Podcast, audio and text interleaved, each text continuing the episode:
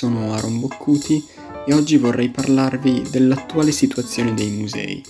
Infatti in questo periodo, date le restrizioni e le manovre prese per tentare di ridurre il numero di contagi, è impossibile per chiunque andare fisicamente a visitare un qualsiasi museo. Tuttavia, in attesa di tornare alla normalità, gli stessi musei, sia in Italia che all'estero, hanno deciso di rendere disponibili, attraverso tour virtuali e dirette sui social, diverse opere ed esposizioni. Oggi, in particolare, vorrei concentrarmi sulle iniziative prese dai musei delle città di Torino, Bergamo e Milano.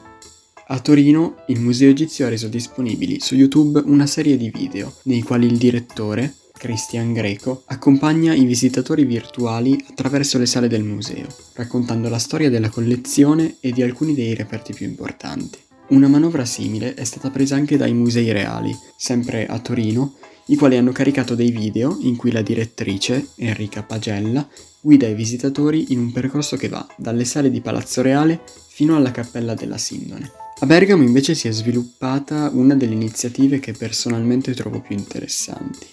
La Galleria d'Arte Moderna e Contemporanea ha infatti aperto una trasmissione in streaming che prende il nome di Radio Gamek. Si tratta di una sorta di emittente dal fronte che si occupa di fornire ogni giorno dalle 11.30 in diretta dalla sua pagina Instagram mezz'ora di informazione e approfondimenti tra cronaca, arte, letteratura e società.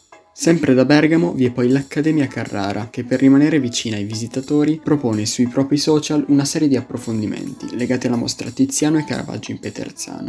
Restando in ambito lombardo ci sono anche varie iniziative provenienti dai musei di Milano.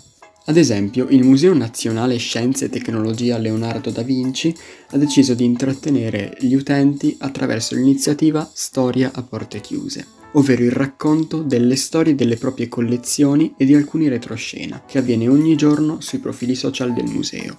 La Pinacoteca di Brera offre invece gli appunti per una resistenza culturale, una serie di video in cui vengono spiegati in pillole alcuni dei capolavori presenti all'interno della Pinacoteca. Per oggi è tutto, spero di esservi stato utile.